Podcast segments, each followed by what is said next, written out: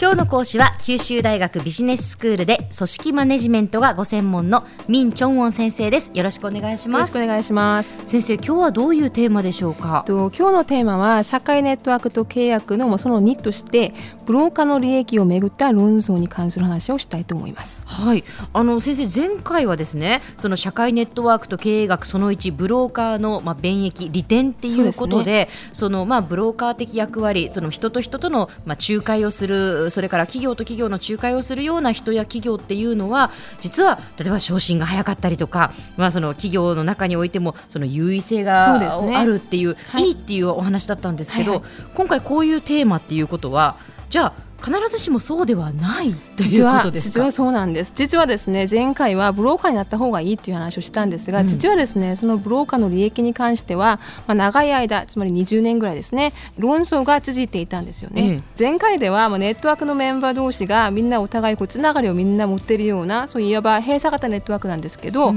まあ、閉鎖型ネットワークはもう情報がもう中腹するのでこう非常にこう効率が悪いという話をしたんですけれども、逆にあの閉鎖型ネットワークの方が、まあ、パフォーマンス優位性をもたらすっていう逆の主張も実はですね一緒にも存在をしてきたんです。はあそうなんですか閉鎖型ネットワークの方が有利だよっていうそう、ね,、いう主張もあるんですね。はいはい、どうしてなんでしょう？えっ、ー、と実はこの話はですねアメリカの社会学者であるコールマンさんの話によるんですけれども、まあ、閉鎖型ネットワークの場合は、まあ、お互いのネットワークメンバー間のまあ信頼をもたらすっていうそういう利益があるっていう話がまああります。うん、つまりネットワーク中でまあみんながつながりを持っている構造になっていますと、うん、まあ完全に一つのグループがまあ形成されるわけなんですね。えそうするとそのグループの中でよりこう重要性が高い情報もよりこう交換されやすいし、うん、あるいは企業のネットワークであればもっと戦略的な知識などがまあ共有されやすいということなんですよね。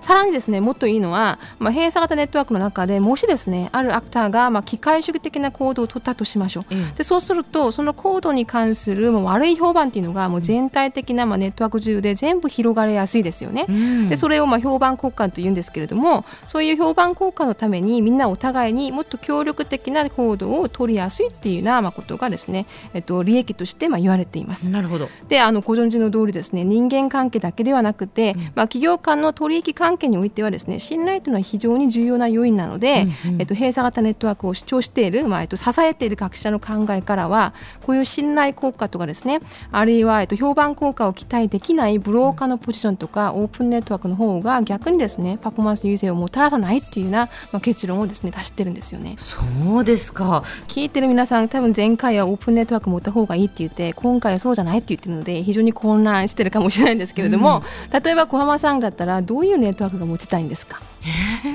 どっちもそのそれぞれの良し悪しがあるのなら、はい、まあいいとこ取りをして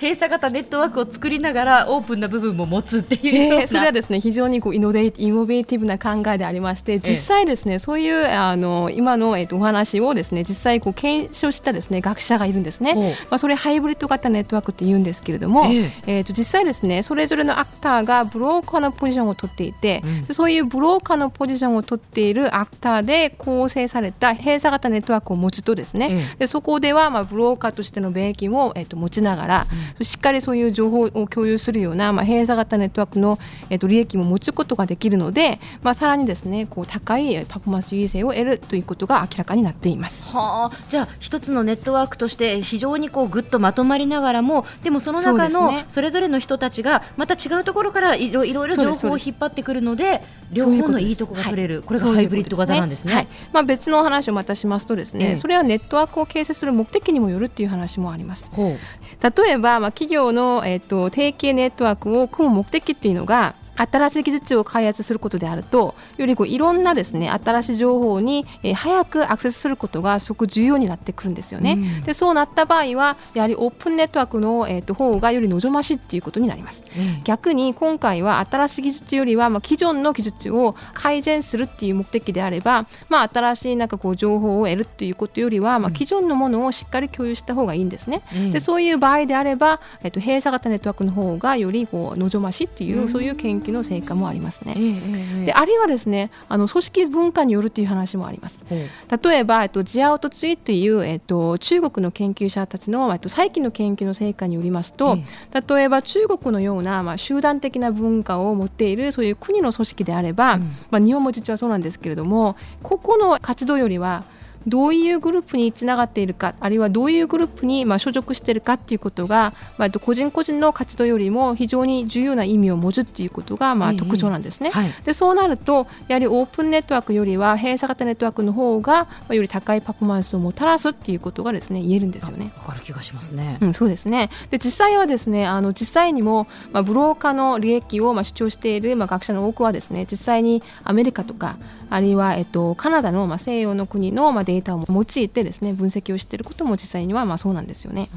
あそのあたりはやっぱり文化風習っていうのでね、ね、考え方の違いというのは出てくるでしょうからね。はい、まあ、ということはやっぱり先生その、まあ、まずはその自分の組織自分の企業っていうのが、まあ、どういうタイプなのかそ、ね,、れから自分がどんなタイプなのかっていうのをこうまずしっかり知るっていうことは重要ですね。まさにそうでありまして今のような理論の話をまあ実務的に利用するためにはまずは自分、うん、あるいは自分の会社がネットワーク上でどういうポジションを取ってるかっていうことがまあ非常に重要になってくるんですよね。うん、であの興味がある皆さんはですね実際自分でも、えっと、分析をしてみることも実は可能なんです。ノードエクセルっていう、まあ、これ無料のソフトウェアなんですけれどもネット上で普通にダウンロードができるんですね。Facebook とかですねリンクインなどの、まあ、つながりなどもですねこういうソフトウェアを使って、まあ、分析してみるとですね自分がどういうふうな、えっと、ポジションを取っているかっていうことが、えっと、分かるんですよね。はあ Facebook の自分のつながりの中で自分は果たしてその仲介的な立場なのか、ね、どうなのか、はい、それとももう知ってる人同士で全部つながってのかとか、ね、そういうことが分かるわけですね。そうですねでは先生今日のまとめをお願いします。はい。で今回は、えっと、閉鎖型ネットワークを支持する学者のですね考えをまあ紹介しました。つまり、えっと、閉鎖型ネットワークを持った方がですねより評判効果とかあるいは信頼がまあ高まるっていうようなまあ利益があるので、まあ、高いパフォーマンスをもたらすっていうそういう話だったんですけれども、まあ、結論的に申し上げますと、えー、こういうタイプのネットワークを持った方がいいっていうに端的に言うことよりは、まあ、自分のネットワークの形成目的とかあるいは自分の組織のですね文化などを考慮しながらでそれに合わせたですねネットワーク戦略を持った方がより望ましいっていう結論となります。今日の講師は九州大学ビジネススクールで組織マネジメントがご専門のミン・チョンウォン先生でした。どうもありがとうございました、はい、ありがとうございました